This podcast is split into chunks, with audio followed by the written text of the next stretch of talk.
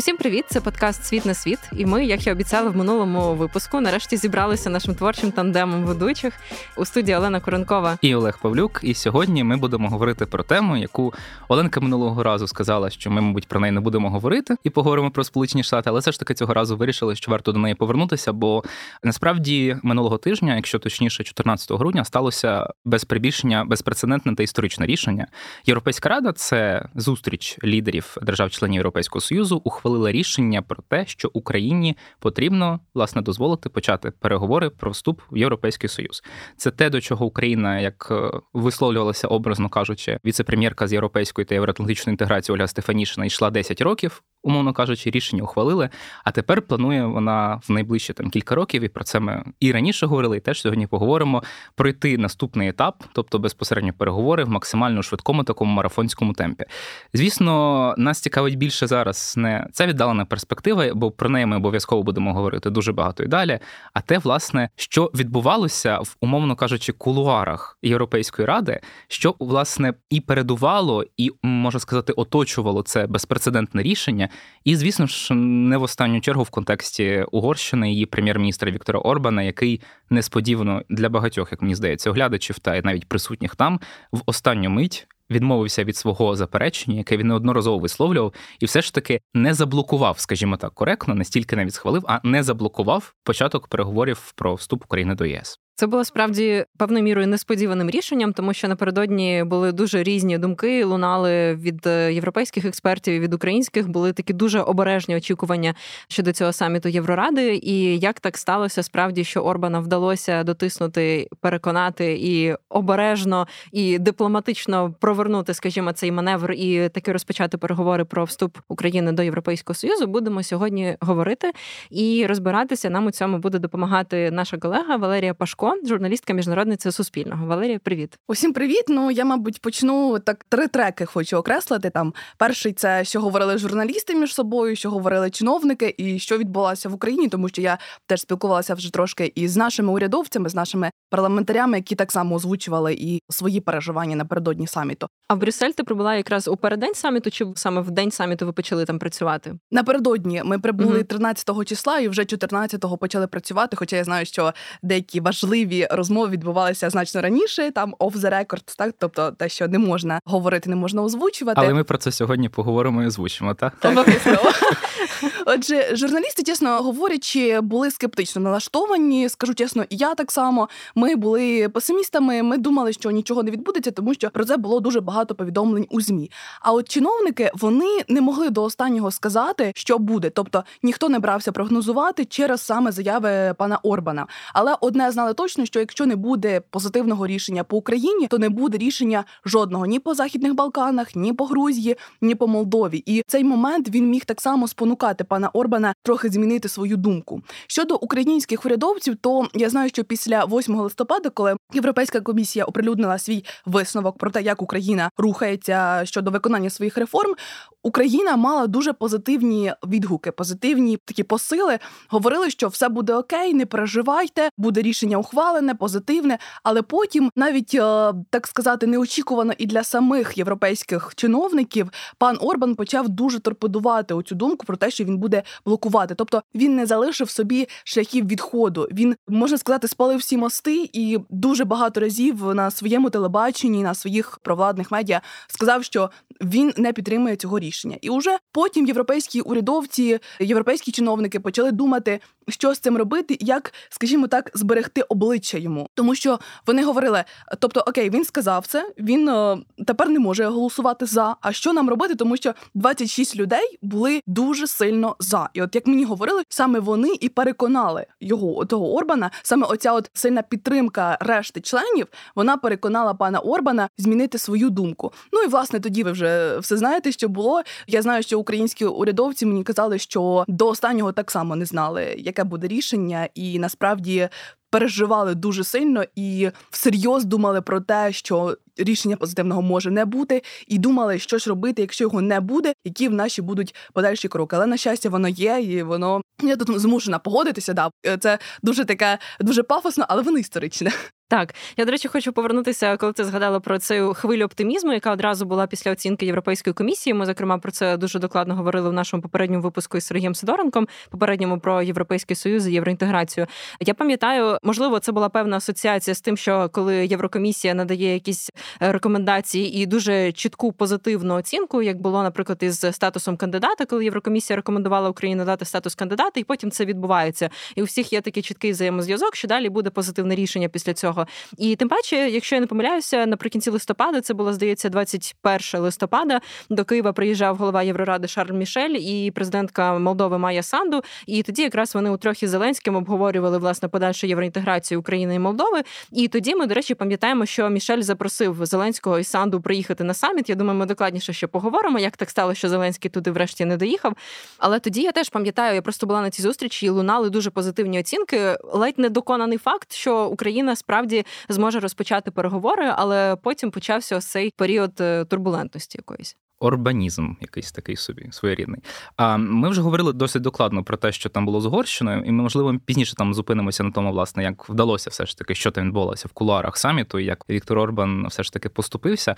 Але я от пам'ятаю, що буквально от в переддень саміту з'явилася абсолютно несподівана опозиція. Ну несподівано, тому що неї ніхто не очікував, попри те, що були позитивні сигнали з боку Австрії.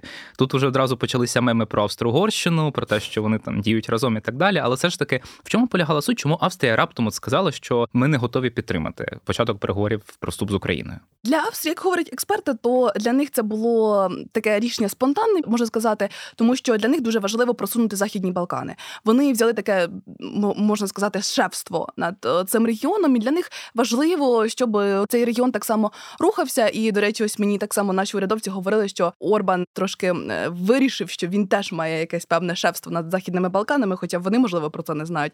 Там е, Австрія основна, і от щоб було просування по цьому регіону, Австрія вирішила так само трошки погратися із е, цим питанням. Але е, як казали європейські чиновники, вони не хвилювалися через її позицію, тому що розуміли, переконати буде їх не дуже складно, тому що там є, ви знаєте, по Босній і Герцеговині позитивне рішення про те, що як усі будуть виконані рекомендації, умови, то можна буде розпочати із цією державою переговори. Так, це країна складна, можна сказати. Її називають дипломатично кажучи, так так, так.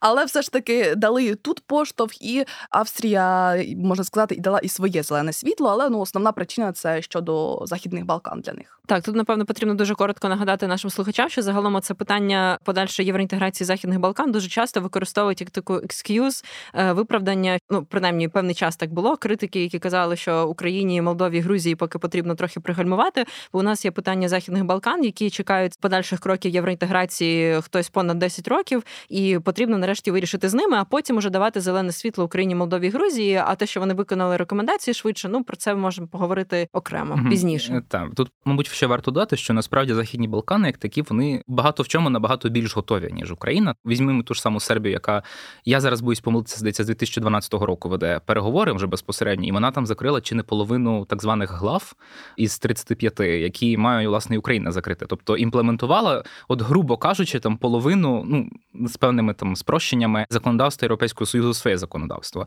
Але наразі на західних Балканах власне євроінтеграція пригальмувала з різних причин. Перше, як ми вже значили, це розчарування розчарування в тому, що цей процес триває дуже довго, і країни просто не бачать якоїсь там безпосередньої вигоди від того, що вони це все е, роблять, і членство від них, начебто, віддаляється, скільки вони це не робили. І звісно, тут певною мірою докладається і політична нестабільність. Ну і чого гріха таїти можна згадати, зокрема, і вплив Росії, той же самий на Сербію, і те, як Сербія заручається підтримкою Росії, спроби там Росії дестабілізувати ситуацію в Чорногорії. Тобто про це взагалі можна говорити дуже довго. Але західні Балкани, ймовірно, якщо ще поки до кінця не стали, то в майбутньому будуть важливим чинником, власне, який доведеться вважати Україні, коли ми будемо безпосередньо вести переговори і сподіватися, що ми якомога швидше їх закриємо.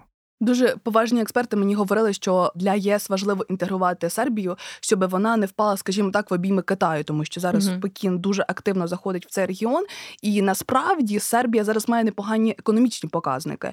Що і наступна хвиля розширення не факт, що зайдуть усі країни, які зараз є кандидатами, тобто це, по-моєму, вісім і плюс е, Грузія, яка а яка вже кандидат, вже. так mm значить тоді дев'ять. Уже так, не факт, що всі, але Україна, Сербія і, наприклад, Чорногорія, Молдова, Грузія поки що не зрозуміло.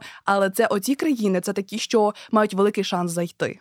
Ну і сподіваємося, звісно. Ну тут з Молдовою, звісно, ситуація навіть е, питання якось не постає. Молдова і молдовська влада, і власне європейські посадовці чітко кажуть, що Україна і Молдова, ну не може навіть не чітко кажуть, але Молдові принаймні такі сигнали звучать однозначно. Ем, з Україною йдуть ну те, що в одному пакеті, але умовно кажучи, в ногу. Тому якщо Україна просуватиметься, і то просуватиметься і Молдова і навпаки. Це теж дуже важливий чинник. Я думаю, також в майбутньому нам треба буде про це якось детальніше поговорити, бо це справді дуже цікаво. Насправді річ, як от так сталося, що багато в чому власне Україна вплинула на те, що зараз відбувається і в Молдові, на те, як власне в Молдові зараз стала. Ну відверто, скажімо, кілька років тому вона не була настільки не те, що антиросійською, а настільки сміливою в своїх заявах щодо Росії. Я думаю, про Грузію треба буде говорити окремо, тому що Ох, це дуже так. специфічна країна, враховуючи там на позицію влади. І тим паче наступному році в Грузії парламентські вибори. Я думаю, в нас буде ще нагода поговорити не раз mm про Грузію і а, про як е, казав до речі, теж. наш знайомий експерт там Юрій Панченко, теж європейської правди. Грузія це така країна, де ніколи не знаєш, чи вибухне, чи не вибухне, там навіть попри те, що щось заплановане. Ось е, давайте я пропоную да. повернутися трішки. Так, ми вже е, так віддалилися від теми. Давайте повернемося в перший день саміту, 14 грудня. Я хочу тебе, Валерія, розпитати. Ми поговорили про настрої напередодні. Розкажи, які були настрої в заявах лідерів, які тільки приїжджали на початку, тому що ну з найяскравішого, те, що всі тиражували, це заява, звісно ж, Орбана, який здається на одному з перших дорстепів, сказав, що значить є певний набір вимог. Ми не будемо поступатися. Україна всі рекомендації не виконала. От коли виконає, тоді поговоримо. І зараз немає сенсу говорити про там подальші кроки євроінтеграції України. Що говорили інші? Як загалом відчувалася оця важливість загалом українського питання? Насправді пан Орбан був е, великою зіркою на дорстепі. Просто це потрібно бачити, ага, коли та. просто виходять е, прем'єр-міністр Естонії, очільник Литви, виходять ну, нормальна реакція журналістів, і тут здалеку бачать, що пан Орбан скоро підійде, і, і просто журналісти так біжать до нього запитати, всі кричать. Але говорять, що пан Орбан любить таку увагу до себе, і тому можливо це було знаєте однією з причин, щоб привернути до себе увагу. Всі прекрасно чули те, що він говорив проти України, але із позитивних коментарів були тільки пан Туск. Але це було не в перший день. Це було напередодні. Він прибув на саміт ЄС Західні Балкани. Це було 13 mm-hmm. грудня, і пан Рютте. І до речі, як мені говорять, що саме ці два лідери дуже сильно повпливали на думку Орбана. Пан Туск нещодавно переобрався прем'єр-міністром, тобто він раніше е, був прем'єр-міністром Польщі і був так само очільником Євроради. Його дуже сильно поважають у ЄС. Тобто людина прекрасно розуміє, як функціонує взагалі союз, як відбувається внутрішній процес, як працює Єврокомісія. І дуже всі чекали, щоб він встиг. Власне, е, і власне це ж за пару днів його вже офіційно призначили прем'єром. Тому я пам'ятаю, дуже позитивні сигнали були в ЄС. І ще напередодні призначення Урсула фон дер Ляєн уже з ним говорила як ледь не уже призначеним прем'єром. Тому так йому дуже раділи там. Так, так, так. Вони думали, чи встигне всі mm-hmm. ці відбутися так. процеси, так, так, щоб він е, приїхав. І от він напередодні сказав, що я спробую поговорити із паном Орбаном, спробую його вмовити. І говорить, що саме Польща, саме пан Туск має вплив на Орбана. І плюс пан Рютте він так само говорив, що він вважає, що йому вдасться, і кажуть, що от пан Рютте так само причетний до оцього такого механізму про те, щоб Орбан пішов попити кави. Що це було якось вирішено, придумано і разом із паном Шольцем урядовцем, тому що так само пана Рюти дуже поважають, бо він уже здається років 10 е, прем'єр-міністр Нідерландів. Так, зараз і поки що не залишається. останні 13, Ну вже якщо дуже коректно, він виконувач обов'язків прем'єр-міністра, бо уряд пішов відставку, але це такі деталі. Голова уряду, якщо так говорити. Так, так, так. І він юрист дуже досвідчений і говорить, що він великий вклад вніс у створення цього рішення. І тому ці двоє лідерів були оптимістичними. Всі решта були е, песимістичними. Всі закликали, скажімо так. Всі казали, що потрібно ухвалити рішення. Наприклад, верховний представник ЄС Жозеп Борель сказав, що Україна все виконала, тобто відразу спростували ці слова пана Орбана і ще неодноразово спростовували. Насправді Україна е, дійсно виконала рекомендації навіть більше ніж потрібно було, тому що потім нам дали ще чотири, і ми виконали три із них, окрім закону про лобізм. Отже, от такі були настрої, і кажуть, що ці дійсно, що пан Туск говорив із паном Орбаном, і так само пан Туск здається вночі говорив із президентом Зеленським телефоном. uh Це була перша розмова. Назвав потім пан Туск президента великим другом у Твіттері, і кажуть, що це була така одна із доленосних розмов е, саме між лідерами. Відбувалося за оштунками дуже багато всього. До того пані Мелоні говорила із Орбаном. Коли ми говоримо про те, що там Мелоні говорила з Орбаном, там потім ще ми Макрона, мабуть, ще не згадали говорили. Таке відчуття, просто, наче не знаю, там е, кожен лідер, європейський лідер, намагається приписати поважає. собі, так, хоча б так. якийсь вклад просто в цю дипломатичну перемогу Європейського союзу і України. Я навіть не знаю, чи це дуже чи погано, наче вони так якось неформально змагаються за притягування ковдри. Скільки там е, ми це теж будемо говорити, там звертали увагу на заяви там Шольца про каву, чи там Макрона про те, як там. Орбан вийшов, що це була частково моя ідея, бо ми з цим говорили з Орбаном про це, коли його запрошував в Париж напередодні. Ось ну загалом, просто це з одного боку і кумедно спостерігати, з іншого боку, звісно, і для України це теж таке, наче за Україну змагалися, умовно кажучи, європейські лідери. Цікавий такий Вони процес. справді змагалися, і вони справді, е, як мені казали, що всі дуже допомогли, тобто абсолютно всі. Вони побачили, що президент зустрівся із паном Орбаном в Аргентині. Це було випадково, але вони е, їм вдалося поговорити. І власне вони це побачили, і вони, як мені вже говорили, е, і, вони думають, ну а нам треба, значить, то також зустрітися. Ми, Мені здається, можемо. це, до речі, це імідж того, як взагалі вони там зустрілися і поговорили. Це просто рознеслося на меми, що там ледь не до стінки притис Зеленський Орбана, і там, ну А потім, як же Думаю, він бачили власне зміст розмови, Вікторе, скажи, є хоч одна причина, чому Україна не має бути в ЄС. Він мені не сказав. Вікторе, чому ми не можемо зустрітися? Він не сказав. Тобто якась така от розмова вийшла на ультиматумах, наче. До речі, ти згадала про Туска і про його розмову з Зеленським. Наскільки я пам'ятаю, деякі змі писали, що Туск очікував зустрітися на саміті Євроради із Зеленським. І я вже згадала про те, що Зеленського власне неформально запрошували на саміт Європейської ради. Чи взагалі, от в перший день було розуміння, приїде Зеленський, не приїде, чи говорили щось про його візит у Брюсселі? Були тільки чутки, було дуже багато про це розмов, але е, ніхто не міг так само достеменно сказати.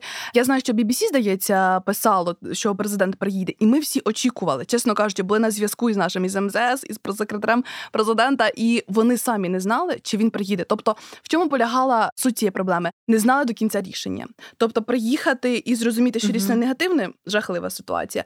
Якщо все таки воно позитивне, то коли б ми про це дізналися, так тобто ми вже ввечері це дізналися, і вже було пізно. Мені сказали в уряді, що президент був готовий приїхати. Але саме оце питання, що не зрозуміло було, яке буде рішення, воно е, відвернуло його від е, цього візиту. І він то в Норвегії був, то в Німеччині. Він був там навколо недалеко постійно. Так, але все таки кажуть, що відеозвернення так само дуже допомогло. Дуже потужний виступ, і це теж було добре. Але все ж таки я теж читала, що нібито попросив Шарль Мішель не приїжджати, щоб не дратувати, скажімо так, Орбана. Мені, чесно кажучи, це не підтвердили в українському уряді, тому ну не знаю наскільки це була правда. Але приїхав він чи не приїхав, виступ був. Дуже хорошим, тому нам там всередині ніхто off the record не говорив до останнього. кажуть, я не знаю, я не знаю. е, Ми вам не можемо відповісти на це питання, чи приїде пан президент. Ну і потім ми вже зрозуміли, що вже він наступного дня поїхав у Львів на конгрес. Ну і все. Власне, ніхто із наших. Я знаю, що 13 числа і пан Кулеба, і пані Стефанішина вони вже поїхали, якраз через те, що не розуміли, яким буде рішення. Угу. Тобто вони вже знали, що Україні все буде добре. Вони не Дивіться, знали, а, е, тому лишитися там А. і негативне рішення А, некрасиво, і- чи буде воно позитивним, чи не буде. Мгм. До речі, молдовський міністр закордонних справ був там присутній. Він постійно зустрічався із своїми журналістами. Нам було трошки так сумно, що Мгм. немає з ким поспілкуватись, немає від кого дізнатися інформацію. Тому ми від них дізнавалися. Угу. Так, так. Хотілося б детальніше поговорити про цей от закулісний момент, який рознесли всі змі. У формі Шольц попросив Орбана вийти попити кави, і в результаті рішення було ухвалене. Мабуть, тут треба дещо зупинитися на цьому юридичному моменті. Зазвичай ж рішення на самітах ЄС ухвалюються консенсусом. Ми це розуміємо. Але тобто є 27 держав-членів, лідери 27 уже 27, держав. Раніше ж було більше, там Так, трошечки мають, або мають е, менше. одноголосно проголосувати. Так, але є мало застосоване, ну, точніше, не стільки мало застосоване. е, Вперше здається, ну на моїй пам'яті, принаймні, воно було застосоване, коли йдеться про розширення ЄС, положення, яке називається конструктивне пасивне утримання. Ну слово звучить трошки так, може негативно, але йдеться просто про те, що на держава-член може, умовно кажучи, не голосувати за і не голосувати проти за певне рішення, і воно все одно вважається ухваленим, і це абсолютно юридичний момент. Я так розумію, що саме до цієї конструкції прийшов Рюте по суті. От. І от знову таке, як, от, умовно кажучи, дійшли до того, що Орбан пішов пити каву? Я правильно розумію, що журналісти, наприклад, ті, хто були там присутні, вже дізналися постфактум, чи взагалі там напередодні обговорювалося, що щось таке може бути? Як це було? В off the records розмовах напередодні говорили, що розглядають багато різних механізмів, різні сценарії. І так само мені в уряді українському підтвердили, що вони думали, і багато було рішень на столі, але які ці рішення були, нам звісно, що ніхто ж не міг сказати, і ми вже дізналися постфактум. Тобто до нас вийшов Шарль Мішель. Він дав коментар, буквально на одне питання відповів, і він не сказав, що відбулося. Тобто він сказав, що рішення є, і ми, а що відбувається, питання нам не дають поставити. І потім уже так сказати, представники Євросоюзу прийшли і вони нам розказували, пояснювали, що по перше, це рішення абсолютно легітимне, тому що очільник уряду або держави повинен залишити замість себе представника, якщо він кудись виходить, щоб ця людина замість нього голосувала. А пан Орбан він нікого не залишив. Тобто просто фізично не було кому проголосувати. І рішення юридично воно абсолютно вивірене. Тут питань до нього е, немає. Щодо цього рішення, наскільки я знаю, то воно було підготовлене давно. Тобто, ну як давно там, можливо, напередодні, так тому що пан Орбан вийшов, тобто пан Шольц запропонував попити кави, той відразу погодився, і Шарль Мішель був обізнаний про це, тому що він продовжив засідання, він поставив рішення на голосування, проголосували і пішли далі. Тобто, між основними, скажімо так, гравцями так було зрозуміло, що це все відбудеться саме так. І серед причин так само то я говорила вже мені називали, що зберегти обличчя потрібно якось е, пану Орбану. Я знаю, що говорили. Я знаю, що і держдеп, нібито дзвонив чи пану Орбану, чи передавав сигнал. Це така, знаєте, е, одні говорять, що це було, інші говорять, що цього не було. Тобто я на 100% не можу це стверджувати, але говорять, що це таке рішення історичне, воно геополітичне, і для американців це було важливо, як мені сказала пані пані Стефанічна, що ці реформи, які потрібні нам для вступу ЄС, вони потрібні і для того, щоб США нам надавали допомогу і інтегруватися до НАТО. Тобто, це не якась одноразова історія, це така комплексна історія, і тому нібито США так само долучилися, скажімо так, до того, щоб переконати. Окрім того, серед причин я чула, що Німеччина та Угорщина мають дуже сильні бізнесові зв'язки на приватному рівні. І це так само стало причиною, тобто якась була розмова така між Шольцом і Орбаном, що бізнес Він зміг так запакувати цю пропозицію піти попити кави, що Орбан погодився. Так, якось так. І так само з Нідерландами Угорщина дуже має щільні бізнесові зв'язки, і це так само повпливало на власне оці всі рішення. Окрім того, як мені говорили так само наші парламентарі, які знайомі із переговорами, що для пана Орбана важливо купувати оцей дешевий російський газ і будувати атомну електростанцію, яку зараз будує Росатом для нього і він не хоче отримати санкції за це. Тобто, щоб йому дозволяли тихенько. Робити от такі історії, залишатися у популярності серед своїх виборців, він мав зробити тут рішення проголосувати за. Але за 50 мільярдів він проголосував проти все одно. Ну до речі, так, одна з версій, що це було таке певне компромісне рішення, що поки що на цьому етапі він заблокує цю допомогу Україні. Ну, одна з версій була, щоб там не вдарити е, в бруд обличчям перед угорцями самими, які звикли до цієї позиції Орбана, і тут він таки раптом поміняв свою позицію і дозволив Україні почати переговори. Ну, Технічно він же ж позицію не поміняв, він просто її не висловив. Він поступився ось цим можливо так. протестом на цьому так, етапі, так. і тому ці блокування 50 мільярдів було да. таким. Ми один раз вето не наклали, а у нас ще буде 70, там скільки 3 чи 75, 75 разів, так, як ми будемо ще блокувати вступ. Ну але як сказати, раптом він е, змінив свою позицію, тому що ото це відео, яке він виклав у своїх соцмережах після цього рішення, було заздалегідь підготовлено. Ну тобто, ми ж з вами прекрасно знаємо, як це відбувається, так титри там красиві, англійські вже зроблені, відео красиве, змонтоване. Він там красиво виступив. Тобто, всі журналісти після того, так, як може це він знімав якраз коли каву пішов пити. Тобто це не кава була, просто відео. Так, так. А мене так було ще питання. Взагалі, може, воно таке трошки несподіване, але угорська делегація, хоча б на якісь контакти з там на українською пресою, чи взагалі йшла, бо з власного досвіду я знаю, що угорські посадовці вони, умовно кажучи, в якомусь такому блоці перебувають. Тобто дуже важко, ну навіть в принципі знайти якогось експерта з Угорщини, з яким можна поговорити, але тут йдеться взагалі про угорську там посадовців. Вони взагалі, якщо не помиляюся, там інтерв'ю дають максимум лише якимось авторитетним західним англомовним агентам агенціям, там і власним, звісно, медіа. У вас була змога якось поговорити взагалі там чи з Орбаном, чи з кимось, хто там був присутній, просто зрозуміти, чого вони хочуть. Ох, з Орбаном було поговорити дуже складно, тому що всі кричали. Всі ну насправді взагалі до тебе відбувається така дуже історія цікава і дуже така єсівська, можна сказати, тому що доступ найкращий у тих журналістів, які працюють там роками, які мають там корпункти, які відомі змі, відомі мікрофони. Тобто підходить, наприклад, е, якийсь лідер, і він йде до своїх змі. Тобто, наприклад, там бачить пан Шольц Ардії, він підходить туди, там бачить пан Орбан свої телеканали, і туди підходить. Важко з ним поспілкуватися один адвайзер, один е, радник е, прем'єр-міністра Орбана виходив до журналістів, але там було буквально одне запитання. Він сказав, що у соцмережах буде відповідь, буде uh причина. І він сказав: мені здається, хтось ще це опублікував. Що я дуже сумніваюся, що буде підтримка виділення uh грошей 50 мільярдів. Він вийшов уже після того, як рішення про інлайджмент, про розширення було ухвалене. А так, взагалі, дуже багато представників делегацій виходять у прес-рум, так скажімо, де журналісти сидять, багато спілкуються із журналістами, коли лідери там говорять, тому що у нас же немає жодної інформації. Вони там самі, ми тут самі. А представники делегації виходять, діляться off the record, То із угорських був тільки один. Mm-hmm. Чи наскільки я знаю, що до журналістів так само на жаль не вдалося з угорськими поспілкуватися, але я минулого разу була на саміті у червні, то там журналісти угорські все таки вони не провладні змі представляють, mm-hmm. а вони ставлять абсолютно питання критичні до уряду. Вони я б не сказала, що вони опозиційні, але ну це абсолютно професійні журналісти, і я б не сказала, що вони гнуть провладну лінію пана Орбана не будемо ображати там MTI, цю їхню угорську інформаційну агенцію. Там згадалося просто, як здається, минулого року колись випадково зайшов на таку. Я не хочу там давати якихось там надмірних оцінок, але пропагандистська така просто неймовірно емоційна е, їхня агенція, ну не агенція, навіть а сайт Оріго, якщо я правильно його мовляю, і просто там у них є така на головній сторінці плашка червона, де вони публікують, наче якісь там чи термінові, чи якісь важливі новини, і там була головна новина, типу, чи не давав Зеленський своє останнє інтерв'ю під впливом наркотиків? От, Просто Боже. так. Це тобто, багато ну, про що говорить. Так, взагалі, звісно, угорські медіа. Російська це... школа. Ну, можливо, та угорські медіа це, звісно, окрема тема.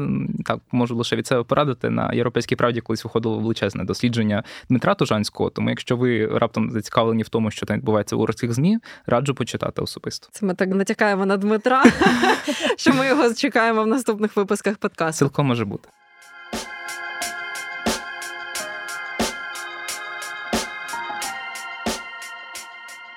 Давай тоді, можливо, щоб підбити підсумок, логічне питання. Наступне це те, як ти дізналася про ухвалення цього рішення, яка була перша реакція серед журналістів? Тому що я пригадую, наприклад, коли я працювала на саміті Євроради, коли нам надавали статус кандидата, це одразу було відчуття якогось свята. Оце раптовість, коли ти читаєш у Шарля Мішеля новину в його твіттері, на той момент тепер це вже X, читаєш новину, що сталося, і ти такий вау, і одразу всі починають. І я пам'ятаю, до нас підходили іноземні журналісти, і такі о, вітаємо Україну! Але тоді ще це було дуже свіжо, тому що вторгнення не так давно почалося і все інше. Як відчувалося це тут? Бо у нас у всіх, мені здається, був такий приємний шок, коли ми бачили твіт е, Мішеля. До речі, це була дуже цікава історія, тому що за годину до того, як з'явився твіт Віксі Шарля Мішеля, представники румунської делегації сказали, що рішення є переговори з Україною і Молдовою. Ми не можемо це ніяк підтвердити, тому що молдовські журналісти і взагалі Молдова і Румунія це дуже близькі країни, дуже дружні. І там можна було сказати, що румунська делегація давала молдовським журналістам інформацію на рівні із е, румунськими журналістами, тому їм дуже пощастило. В них і міністр був, і румунська делегація дуже дружня.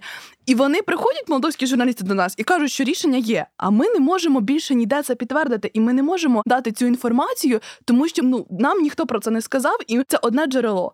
І ми реально ми сидимо такі, ну думаємо, може бути, а може й ні. Думаю, це, це мабуть, якась брехня. Це вони, мабуть, почули десь.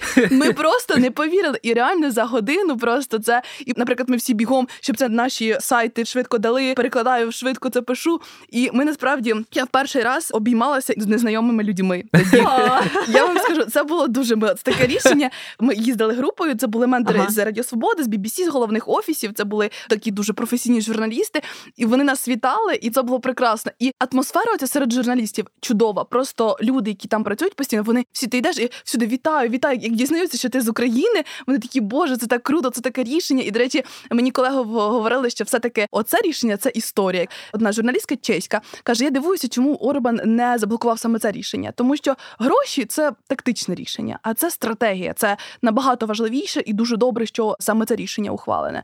Ну, ми потім пішли трошки відсвяткувати вже в красивому брюссельському пабі. Знаєте, ну це було дійсно таке щастя, було дуже приємно, і українських журналістів було чути, видно на всю єврораду. Знаєте, це ну атмосфера була дійсно позитивна, особливо коли ти не очікуєш цього, так тобто, коли кандидатство, мені здається, що там якось було відомо багато джерел. Це було досить очікувано. Так, так, так, що угу. воно буде. Тут більше, напевно, цей ефект несподіванки спрацював. Але так. все ж таки, після того як нам дали кандидата, Ольга Стефанішина опублікувала у Фейсбук фото, де вона там в сльозах. Тут тут просто вона такого фото не публікувала. Тоді все ж таки контекст трошки був інший, звісно. І здається, просто мовно кажучи, після кандидата ми вже були не настільки зневірені в тому, що у нас не буде угу, колись можливо. початку і тоді переговорів. Просто пам'ятаєш, що цей так. період мені здається настільки інтенсивний був від угу. подачі заявки до отримання статусу кандидата, так, виконання умов. Це все було просто з якоюсь реактивною швидкістю.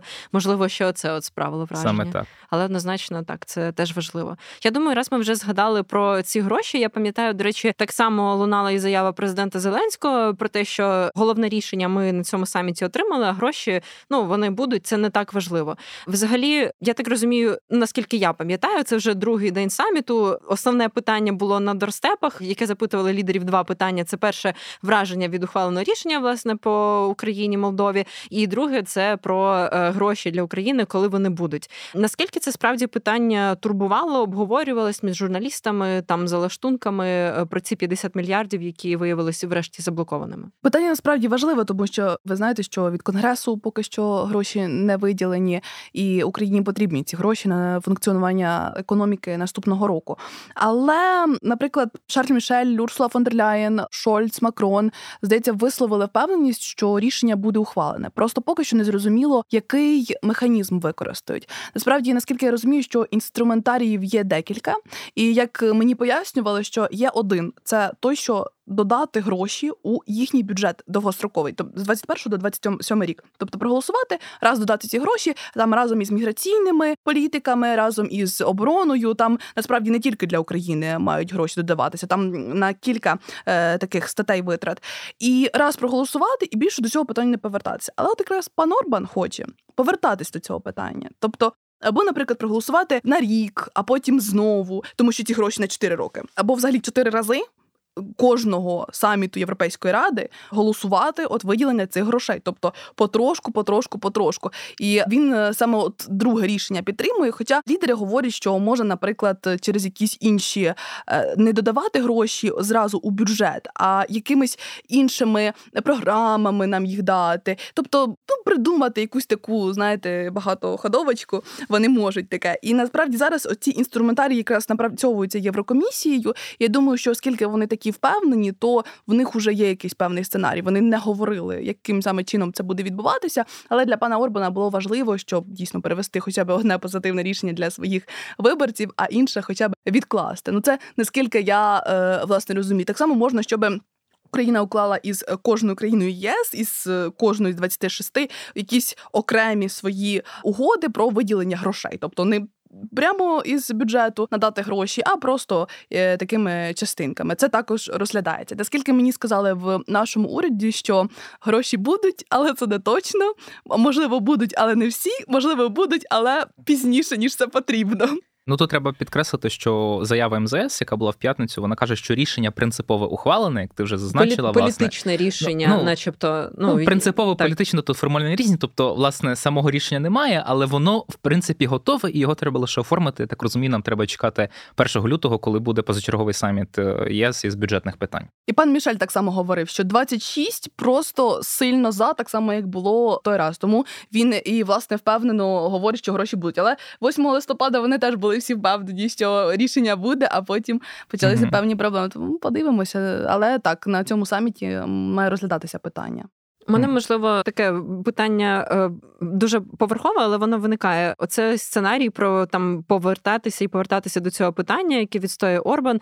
Навіщо йому це потрібно? Це такий політичний шантаж, щоб кожного разу мати можливість виторгувати і там привабити до себе більше уваги. Я не знаю, це вже його якесь таке чистолюбство, чи це справді намагання ну собі отримати якісь преференції. Навіщо йому це? Особисто моя думка, що це так. Йому цікаво шантажувати весь ЄС, цікаво привертати до себе увагу. Наскільки я розумію, він хоче і щоб йому гроші всі розморожені віддали. Там лишилися ще 20 мільярдів, бо було всього 30, 10 вже розморозила Єврокомісія для нього. І я думаю, що якщо ці гроші все таки розморозять усі, то він можливо проголосує за якусь форму позитивного рішення. І при цьому він уже прямо у змі сказав, що я хочу, щоб мені розморозили всі гроші. Тобто він він уже навіть не приховує. Хоча раніше він казав, що. Взагалі це не пов'язано з грошима, це просто Україна погана і корумпована, і так далі. А зараз він уже каже це прямо: що гроші нам, ми гроші Україні.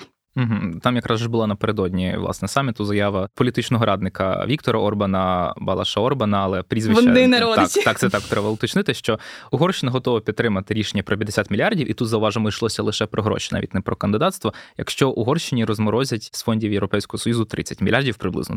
Це загальна сума грошей. Власне, які були заморожені. З них уже 10, як ми знаємо, напередодні саміту Єврокомісія ухвалила рішення, що їх можна розморозити. Там такий механізм, якщо не помиляюся, що ще має бути протягом місяця рішення Ради ЄС, тобто міністрів профільних.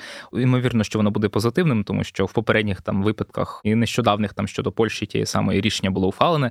Ось питання просто власне, що ці два рішення ніхто публічно не намагався пов'язувати. Тобто, мовно кажучи, 10 мільярдів дозволили розморозити для Угорщини, тому що вона там справді досягла певного прогресу в питаннях верховенства права, в питаннях там незалежності суддів, бо там були моменти, власне, через які ці гроші заморозили. А 50 мільярдів для України то окремо, то ніхто їх не пов'язує. Просто так збіглося. От тому що так сталося. Здається, там була дуже така велика реформа. По-моєму, електронний розподіл так. справ у судах, та що в Україні вже працює просто так. роками. Ну що ж, е, там багато насправді чого. Це ж якраз один з нинішніх взагалі проблемних моментів в Угорщині полягає в тому, що там хочуть створити, точніше, по суті, вже створили, бо законопроект був ухвалений, і це має запрацювати наступного року управління чи офіси захисту суверенітету, яке багато в чому власне буде дублювати. Ну, принаймні так на перший погляд, як видається, функції стеження за іноагентами, як це в Росії відбувається. Ну е, і це вже викликало величезне обурення там власне опозиційних і критично налаштованих до влади органів та навіть Сполучені Штати вже висловлювали застереження. Тому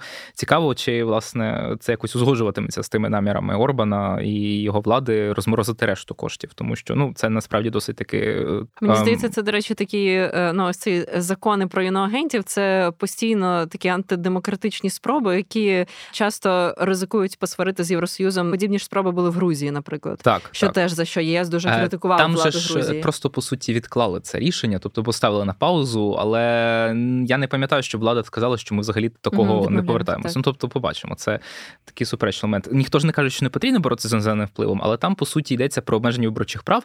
Дуже спрощено, принаймні, як це пояснюють позиційні угорські змі, якщо хтось отримував там гроші з-за кордону. Тобто, навіть якщо це був, умовно кажучи, там не російські, не китайські гроші, якщо це були гроші там з фонду Сороса, тут свят-свят, просто це ж національний ворог, просто влади Орбана е, без перебільшення, то це вже підстава для позбавлення його власне права балотуватися на виборах. Ось е, Наскільки це обґрунтовано, це вже суперечливе питання. Плюс оце от управління захисту суверенітету, воно по суті матиме повноваження самостійно вирішувати, як хто може бути притягнений до кримінальної відповідальності за порушення цього от не знаю там положень про іноземний вплив, які здається саме це управління має розробити. Тобто дуже багато питань власне до цього всього. Але це, звісно, окрема тема. І я думаю, що Угорщина нам ще багато новин підкине, не лише пов'язаних із тим, як вона блокує там ті чи інші рішення щодо України. Так, давайте ми тепер з нашої візії угорського майбутнього повернемося це майбутнє українське, е, зокрема євроінтеграційне. Ти вже згадав про цей саміт 1 лютого, який має відбутися, на якому будуть говорити зокрема про ці обіцяні 50 мільярдів. Сподіваємося, що рішення буде позитивним. і У нас можливо буде нагода поговорити про це докладніше. Але е, ось у нас є якісь опорні точки часові. Це 1 лютого ось цей саміт і гроші. В березні має бути оцінка Європейської комісії знову по виконанню цих рекомендацій, які нам були надані. Плюс ми розуміємо, що зараз уже паралельно починається процес переговорів, тобто перші кроки, що минулого тижня казав президент Зеленський і Ольга Стефанішина про те, що вони вже будуть е, ось розпочинатися. Як співвідносяться ці процеси, саме що зараз взагалі буде відбуватися з нашою євроінтеграцією ось на найближчі місяці? Загалом, так само як мені говорили, що скринінг уже розпочався. Скринінг це такий процес, наскільки Україна вже зараз відповідає правилам і законам, які ухвалені, які працюють у Європейському Союзі. Ми самі провели такий селф-скринінг. Наші урядовці сподіваються, що він якось допоможе Єврокомісії, але все-таки вони самі це проводять. Це така стандартна процедура. Ми не можемо, скажімо, вище голови стрибнути. І да, спочатку була така історія, що цей скринінг може закінчитися, наприклад, до березня. В березні буде оцінка, і потім уже міжрядова конференція. Але насправді мені вже говорять, що це занадто швидко, і місяців вісім може тривати цей скринінг. Це пані Ольга Стефанішина говорить. Тобто. Самі переговори виходить, що можна буде е, почати лише до кінця наступного року. Тобто, е, самі переговори вони ще не почалися. Самі переговори це коли ми відкриваємо главу переговорну там з якоїсь теми, там транспорт, освіта, фундаменталс, будь-що.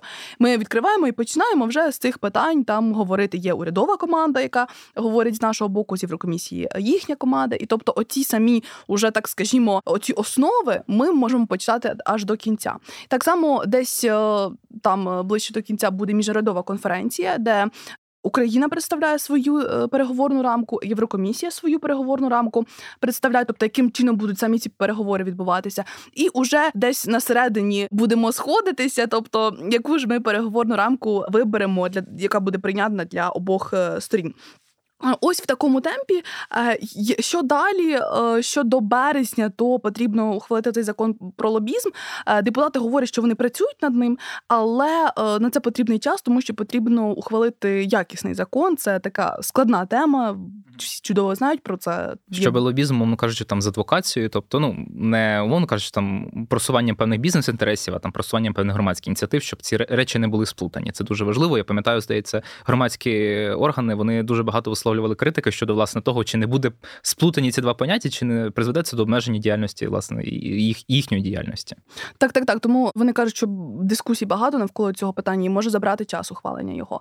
І потім наші урядовці парламентарі вже працюють над тим, щоб ухвалювати інші закони. Тому що насправді у висновку Єврокомісії там не тільки оцінка по семи рекомендаціях, там такий е, документ на 90 сторінок, де по всіх абсолютно галузях українського права по всьому е, були зауваження, рекомендації, і нам потрібно вже ухвалювати ці всі закони. І мені сказали депутати, що вони вже хочуть працювати. Тобто, паралельно відбувається скринінг, паралельно ми вже змінюємо своє законодавство, свої правила, щоб коли почнеться вже сама переговорна ця рамка, щоб ми вже були готові більше, тому що певну кількість законів, ну 3 тисячі актів договорять, потрібно ухвалити, але це не означає, що треба 3 тисячі законів ухвалити. Буває таке, що, наприклад, воно в нас вже ухвалене, або воно в якомусь іншому вигляді ухвалене, або це буде не закон, а просто підзаконний акт. Тобто, ну це.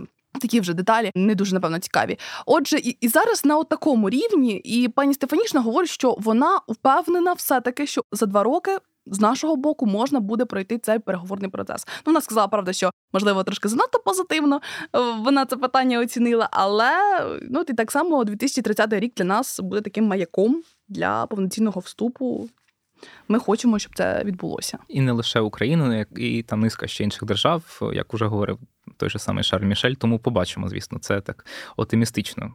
Але чому ну, б ні, я до чого власне? прагнути? Так, так, все правильно.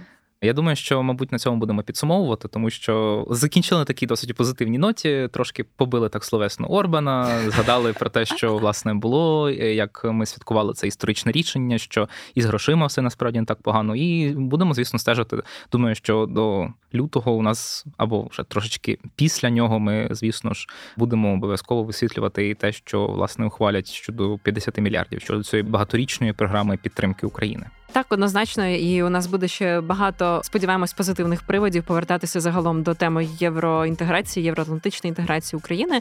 Сьогодні нам допомагали розібратися із усіма е, нюансами залаштункової політики Європейського союзу і саміту Європейської ради 14-15 грудня. Наша колега Валерія Пашко, журналістка міжнародниця Суспільного. Дякую тобі, Валерія. Дякую вам за запрошення. Дуже приємно. І дякуємо нашим слухачам. Нагадуємо, що попри те, що вже починається перед різдвяна метушня, якраз все одно не варто забувати слухати наші випуски на усіх зручних платформах і підписуватися на платформи, де вам найзручніше і найцікавіше слухати наші нові випуски, і рекомендувати теми, які ви хочете ще почути в нашому подкасті.